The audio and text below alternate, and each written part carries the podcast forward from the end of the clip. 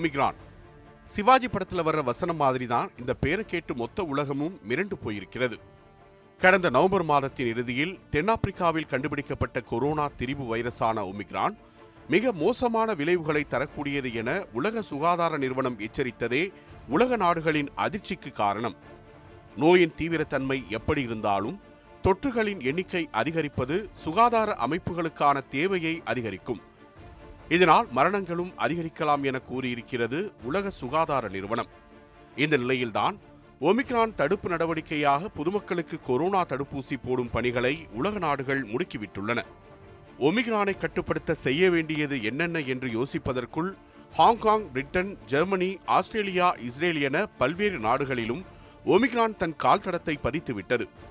மேலும் Italy Denmark Netherlands மற்றும் Belgium உள்ளிட்ட நாடுகளிலும் பாதிக்கப்பட்டவர்களின் எண்ணிக்கை பதிவாக ஆரம்பித்ததால் உலகம் மீண்டும் ஒரு நெருக்கடியை சந்திக்க நேருமோ என்கிற அச்சம் பொதுமக்களை பிடித்து வாட்ட ஆரம்பித்துவிட்டது இதன் எதிரொலியாகவே உலகின் பல்வேறு நாடுகளும் தங்களின் எல்லைப் பகுதிகளில் மீண்டும் கண்காணிப்பை தீவிரப்படுத்தியிருக்கின்றன. வெளிநாட்டு பயணிகளின் வருகைக்கும் கட்டுப்பாடுகள் விதிக்கப்பட்டுள்ளன. பல நாடுகள் பயணத் தடைகளை விதித்து தங்களை தனிமைப்படுத்திக் கொள்ளவும் முயன்று வருகின்றன. இதன் தொடர்ச்சியாக தங்கள் நாட்டு எல்லையை மூடுவதாக அறிவித்திருக்கிறது ஜப்பான். நேபாளத்திலும் ஒமிக்ரான் பாதிப்பு கண்டுபிடிக்கப்பட்டிருக்கிறது. Hong Kong Zimbabwe Lesotho Namibia தென்னாப்பிரிக்கா மொசாம்பிக் மலாவி மற்றும் எஸ்வதனி போன்ற ஒன்பது நாடுகளுக்கு பயணத்தடை அறிவித்துள்ளது நேபாள அரசு. ஒமிக்ரான் தொற்று கண்டறியப்பட்ட நாடுகளின் வரிசையில் இந்தியாவும் இணைந்திருக்கிறது. அமெரிக்கா சிங்கப்பூர் மலேசியா உள்ளிட்ட முப்பதுக்கும் மேற்பட்ட நாடுகளில் பரவியிருக்கும் நிலையில் இந்தியாவில் சில தினங்களுக்கு முன்பு இரண்டு பேர் ஒமிக்ரானால் பாதிக்கப்பட்டதாக மத்திய சுகாதார அமைச்சகம் தெரிவித்தது. கர்நாடகாவைச் சேர்ந்த நாற்பத்தாறு வயதுடைய ஆணுக்கும் அறுபத்தாறு வயதுடைய ஆணுக்கும் ஒமிக்ரான் வைரஸ் மாறுபாடு மரபணு வரிசை முறை மூலம் உறுதிப்படுத்தப்பட்டது என்று மத்திய உள்துறை அமைச்சகத்தின் இணைச் செயலாளர் லாவ் அகர்வால் கூறினார். மேலும் ஆப்பிரிக்க நாடுகளிலிருந்து கர்நாடகா திரும்பி தலைமறைவானவர்களையும் அரசு துறையினர் சந்திக்க முயன்று வருவதாக தெரிவிக்கப்பட்டது. இந்தியாவில் ஒமிக்ரானால் பாதிக்கப்பட்டவர்களின் எண்ணிக்கை படிப்படியாக உயர்ந்து பாதிப்பு சதவீதம் அதிகரித்து வருகிறது. இதனால் விமான நிலையங்களில் வெளிநாட்டு பயணிகளுக்கு கொரோனா நெகட்டிவ் சான்றிதழ் கட்டாயமாக்கப்பட்டுள்ளது. குஜராத் டெல்லி ராஜஸ்தான் உள்ளிட்ட மாநிலங்களிலும் ஒமிக்ரான் தொற்று கண்டறியப்பட்டுள்ளதால் தடுப்பு நடவடிக்கைகள் வேகமெடுத்துள்ளன. தென்னாப்பிரிக்க நாடுகளில் ஒன்றான ஜிம்பாப்வேயில் இருந்து டெல்லி வந்த ஒருவருக்கு ஒமிக்ரான் கண்டறியப்பட்டுள்ளது. ஒமிக்ரான் வைரஸ் குறித்த உலகளாவிய கவலையை கருத்தில் கொண்டு ஆபத்தில் உள்ள நாடுகளில் இருந்து வரும் பயணிகளுக்கு ஏழு நாள் நிறுவன தனிமைப்படுத்தலை மகாராஷ்டிரா அரசு கட்டாயப்படுத்தியது. கர்நாடக மாநிலத்தில் சிலருக்கு ஒமிக்ரான் தொற்று கண்டறியப்பட்டதால் அண்டை மாநிலமான தமிழ்நாட்டின் நீலகிரி மாவட்டத்தில் இருக்கும் சோதனைச் சாவடிகளில் பாதுகாப்பு மற்றும் பரிசோதனை பணிகள் உஷார்படுத்தப்பட்டு தீவிரமாக கண்காணிக்கப்பட்டு வருகின்றன.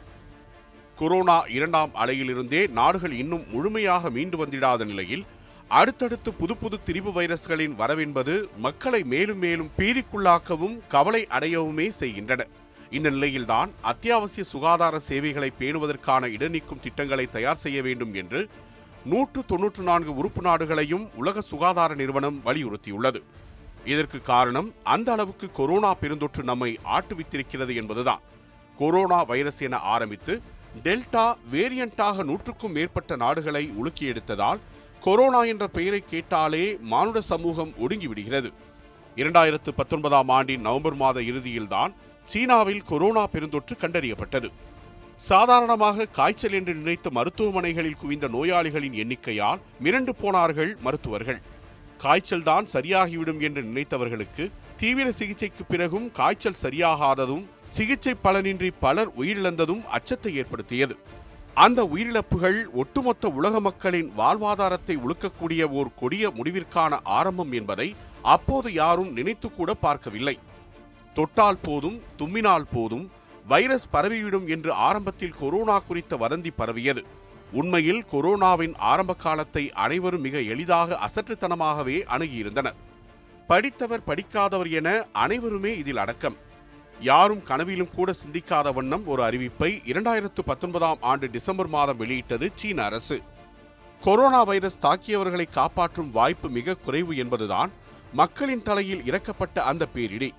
எளிய மக்களின் அன்றாட வாழ்க்கை ஓட்டத்தில் கொரோனா என்கிற பேரரக்கன் பெரிதாக எந்த தாக்கத்தையும் ஏற்படுத்தாமல் தான் இருந்தது.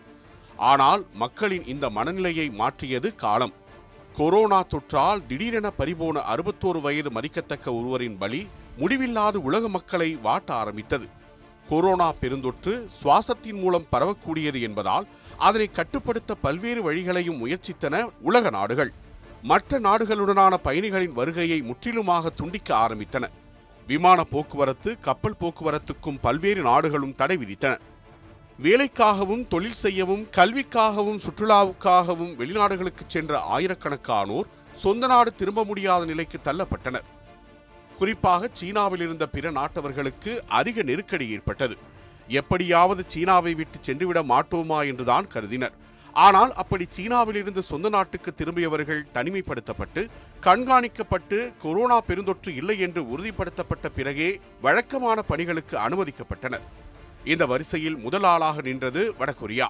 கொரோனா தொற்று கண்டறியப்பட்ட மாதமே தனக்கும் சீனாவுக்குமான உறவை துண்டித்துக் கொண்டது அந்நாடு. தொடர்ந்து உலக நாடுகள் அனைத்துக்குமான போக்குவரத்தையும் முடக்கியது. தொடர்ந்து இரண்டாயிரத்தி இருபது ஜனவரி முப்பது அன்று உலக அளவில் பொது சுகாதார அவசர நிலையை அறிவித்தது உலக சுகாதார நிறுவனம். மார்ச் பதினோராம் தேதி கொரோனா தொற்றை பெருந்தொற்றாக அறிவித்து எச்சரிக்கையும் விடுக்கப்பட்டது. உண்மையில் உலக சுகாதார நிறுவனத்தின் இந்த அறிவுறுத்தலுக்கு பிறகு அனைத்து நாடுகளும் அச்சத்தில் ஆழ்ந்தன. படிப்படியாக தடுப்பு நடவடிக்கைகளும் தயாராகின. கொரோனா வைரசுக்கு எதிராக அவசர மற்றும் தீவிர நடவடிக்கை எடுக்குமாறு அனைத்து நாடுகளுக்கும் ஐநா பொதுச் செயலாளர் ஆண்டனியோ கட்ரஸ் அறிவுறுத்தினார். நாடுகள் கொரோனாவை கட்டுப்படுத்த பொது முடக்கத்துக்கு தயாராகின. இரண்டாயிரத்தி இருபதாம் ஆண்டின் மார்ச் மாதத்தில் கொரோனா வைரஸ் பரவலை கட்டுப்படுத்தும் வகையில் நூற்றுக்கும் மேற்பட்ட நாடுகள் பொது முடக்கம் எனும் பேராயுதத்தை கையில் எடுத்து போராடத் தொடங்கியிருந்தது. பொது முடக்கத்தால் கோடிக்கணக்கானோர் தங்களின் வேலை வாய்ப்பை இழந்தனர். வெளிநாட்டில் வேலை பார்த்து வந்தோர் உள்நாட்டிலேயே வெளிமாநிலங்களில் வேலை பார்த்து வந்தோர் என அனைவரையும் முடக்கியது கொரோனா தொற்றுக்கு எதிரான பொது முடக்கம். உண்மையில் உலகம் முழுவதும் வசதியானவர்கள் யாரும் பொது முடக்கத்தால் பொருளாதார நெருக்கடிக்கு ஆளாகவில்லை. அரசுகள் அமல்படுத்திய ஊரடங்கால் அதிகம் பாதிக்கப்பட்டவர்கள் அன்றாடங்காய்ச்சிகள்தான் தினக்கூலி தினசரி வேலை செய்து அதன் மூலம் வாழ்க்கை பயணத்தை நகர்த்தக்கூடியவர்கள் போன்றவர்கள் ஊரடங்கால் கடும் பாதிப்பை சந்தித்தனர். கொரோனாவின் ஆரம்ப கட்டத்தில் தொற்று பரவிய நாடான சீனா மீது அதிகப்படியான விமர்சனங்கள் வைக்கப்பட்டது. கொரோனா தொற்று சீனாவால் திட்டமிட்டு அரங்கேற்றப்பட்ட மருத்துவ போர் என்றெல்லாம் விமர்சிக்கப்பட்டது. இதில் முக்கிய பங்காற்றியவர் அமெரிக்காவின் அப்போதைய அதிபராக இருந்த டொனால்ட் ட்ரம்ப் தான். சீனாவைச் சேர்ந்த வூகான் ஆய்வகத்தில்தான் கொரோனா வைரஸ் உருவாக்கப்பட்டது. ஆகையால் அது சீனா வைரஸ் தான் என்று விமர்சித்தார். சர்வதேச அளவில் இது மிக பெரும் சர்ச்சையாக உருவெடுத்தது. இது போதாதென உலக சுகாதார நிறுவனம் சீனாவிற்கு மறைமுகமாக உதவுகிறது. ஆதலால் இனி உலக சுகாதார நிறுவனத்துக்கு வழக்கமாக வழங்கக்கூடிய நிதி நிறுத்தப்படும் என்றார் ட்ரம்ப். சாமானிய மக்கள் தொடர்ந்து அதிபர்கள் வரை ஆயிரம் ஆயிரம் விமர்சனங்களுக்கு ஆளானது சீனா. இந்த நேரத்தில்தான் உலக நாடுகளின் பார்வை இந்தியாவின் பக்கம் திரும்பியிருந்தது. காரணம் இந்தியாவில் மட்டும் அதிக அளவில் தயாரிக்கப்படும் ஹைட்ராக்சி குளோரோக்குயின் மாத்திரைகள் கொரோனா தொற்றின் வேகம் அதிகரித்திருந்த அந்த காலகட்டத்தில் முக்கியமாக இரண்டாயிரத்தி இருபதாம் ஆண்டு ஏப்ரல் மாதத்தில் ஹைட்ராக்சி குளோரோகுயின் மாத்திரைகள் கொரோனாவை எதிர்த்து போராடும் சக்தியாக பார்க்கப்பட்டது. ஹைட்ராக்சி குளோரோகுயின் மாத்திரை மலேரிய சிகிச்சைக்கு பயன்படுத்தப்பட்டு வருகிறது. கொய்னா மரத்தின் பட்டையிலிருந்து தயாரிக்கப்படும் இந்த மாத்திரை தயாரிப்பில் இந்தியா முன்னணி வகிக்கிறது. கொரோனா இட்டாலி ஸ்பெயின் உள்ளிட்ட ஐரோப்பிய நாடுகளை வீழ்த்திவிட்டு அமெரிக்காவின் பக்கம் திரும்பிய போது ஹைட்ராக்சி குளோரோக்குயின் மாத்திரை தான் கொரோனாவை கட்டுப்படுத்த திறன் வாய்ந்தது என கூறப்பட்டது. பிரான்சில் நடத்தப்பட்ட ஆய்வில் ஹைட்ராக்சி குளோரோகுயின் மருந்துகள் கொரோனா வைரஸ் எண்ணிக்கையை குறைப்பதாக கண்டறியப்பட்டதால் உலக அளவில் ஹைட்ராக்சி குளோரோகுயின் தேவை திடீரென அதிகரித்தது. இதனால் அந்த மருந்துக்கு தட்டுப்பாடும் ஏற்பட்டது. இந்த நிலையில்தான் ஹைட்ராக்சி குளோரோகுயினை அமெரிக்காவுக்கு வழங்க வேண்டும் என மிரட்டும் துணியில் வேண்டுகோள் விடுத்தார் அமெரிக்க அதிபராக இருந்த டொனால்ட் ட்ரம்ப். இந்தியாவிடம் ஹைட்ராக்சி குளோரோக்வின் மாத்திரைகளை அமெரிக்கா கேட்டிருந்தாலும் எதிர்கால தேவையை கருத்தில் கொண்டு அமெரிக்காவின் கோரிக்கைக்கு மறுப்பு தெரிவித்தது இந்தியா. இதற்கு எதிர்வினையாற்றும் விதமாக ஹைட்ராக்சி குளோரோகுயின் ஏற்றுமதிக்கு இந்தியா பிறப்பித்துள்ள தடையை நீக்கவில்லை எனில் தக்க பதிலடி கொடுக்கப்படும் என்ற அறிவிப்பை வெளியிட்டார் ட்ரம்ப். அடுத்தடுத்த நாட்களில் பிரதமர் மோடி ஹைட்ராக்சி குளோரோகுயினை அமெரிக்காவிற்கு ஏற்றுமதி செய்ய அனுமதித்ததால் அந்த சர்ச்சை ஒரு வழியாக முடிவுக்கு வந்தது. ஆனால் கொரோனாவுக்கு தடுப்பூசி கண்டுபிடிப்பது ஒரு போட்டியாகவே உருவெடுத்தது. அமெரிக்கா சீனா ரஷ்யா ஆஸ்திரேலியா என நாடுகள் வரிந்து கட்டிக்கொண்டு தடுப்பூசி கண்டுபிடிப்பில் தீவிரம் காட்டின. இந்தியாவும் தன் பங்குக்கு ஆய்வை முடுக்கிவிட்டது.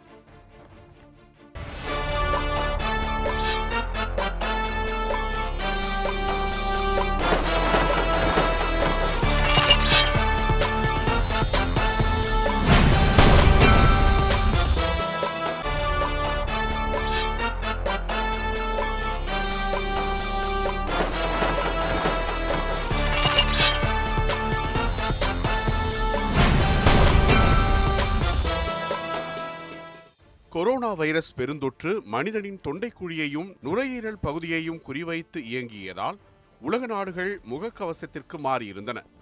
முகக்கவசம் அணியாமல் வீட்டை விட்டு வெளியே வருபவர்களுக்கு பல வகையிலான கட்டணங்கள் வசூலிக்கப்பட்டன. தடையை மீறி வீதியில் நடந்தவர்கள் விதவிதமான தண்டனைகள் அனுபவித்தனர். விதியை மீறி வாகனம் ஓட்டியவர்கள் தோப்புக்கரணம் போட்டதெல்லாம் நடந்தேறியது. விளையாட்டு மைதானங்களில் விளையாடிக் கொண்டிருந்தவர்களை ட்ரோன் கேமராக்கள் விரட்டிச் சென்றன. கொரோனா அச்சத்தால் வேறு வழியின்றி பொது முடக்கத்தை அமல்படுத்த வேண்டிய நிலைக்கு நாடுகள் தள்ளப்பட்டாலும் உண்மையில் ஊரடங்கு நடவடிக்கை என்பது ஒரு வகையில் தோல்வி நடவடிக்கையாகவே முடிந்தது. ஒரு மாநிலத்திலிருந்து பிற மாநிலங்களில் தங்கி குடும்பத்துடன் வேலை பார்த்தவர்கள் போக்குவரத்து வசதி இல்லாததால் பல நூறு கிலோமீட்டர்கள் நடந்தே சொந்த ஊர் திரும்ப வேண்டிய நிலைக்கு தள்ளப்பட்டனர்.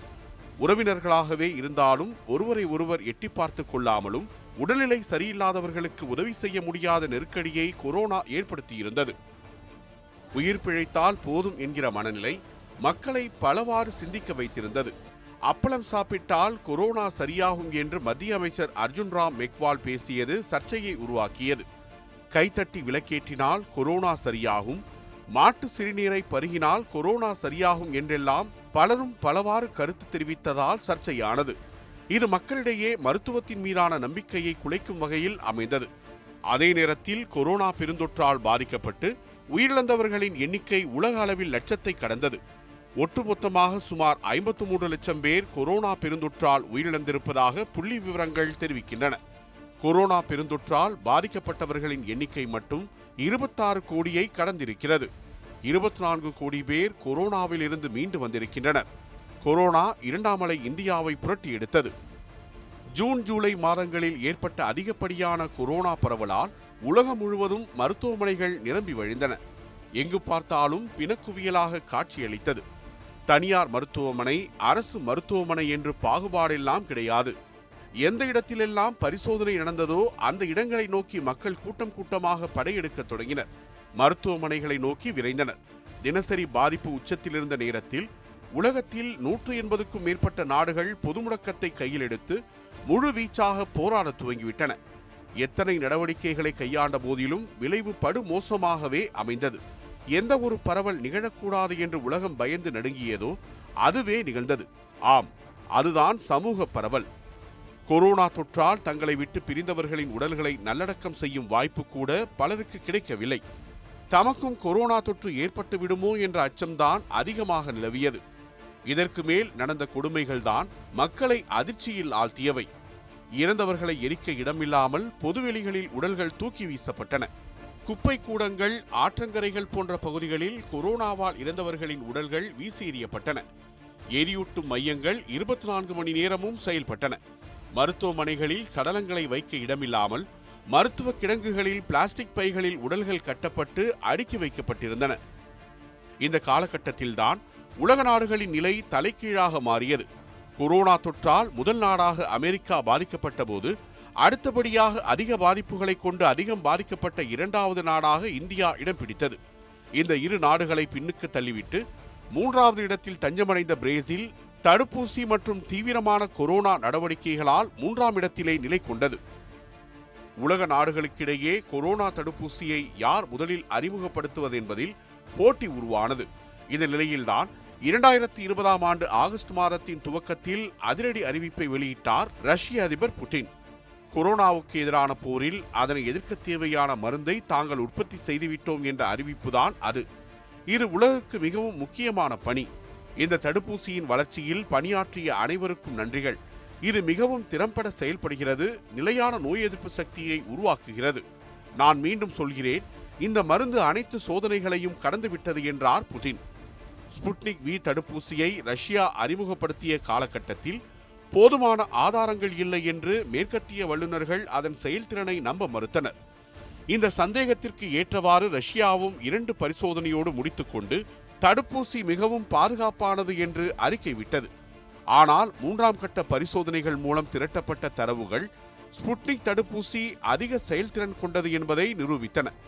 ஆயிரத்து தொள்ளாயிரத்து ஐம்பத்தி ஏழில் ஏவப்பட்ட ஸ்புட்னிக் செயற்கைக்கோள் ஒரு மிகப்பெரிய திருப்பு முனையாக இருந்தது போல இந்த தடுப்பூசியும் அப்படிப்பட்ட ஒன்றாகவே அமைந்தது.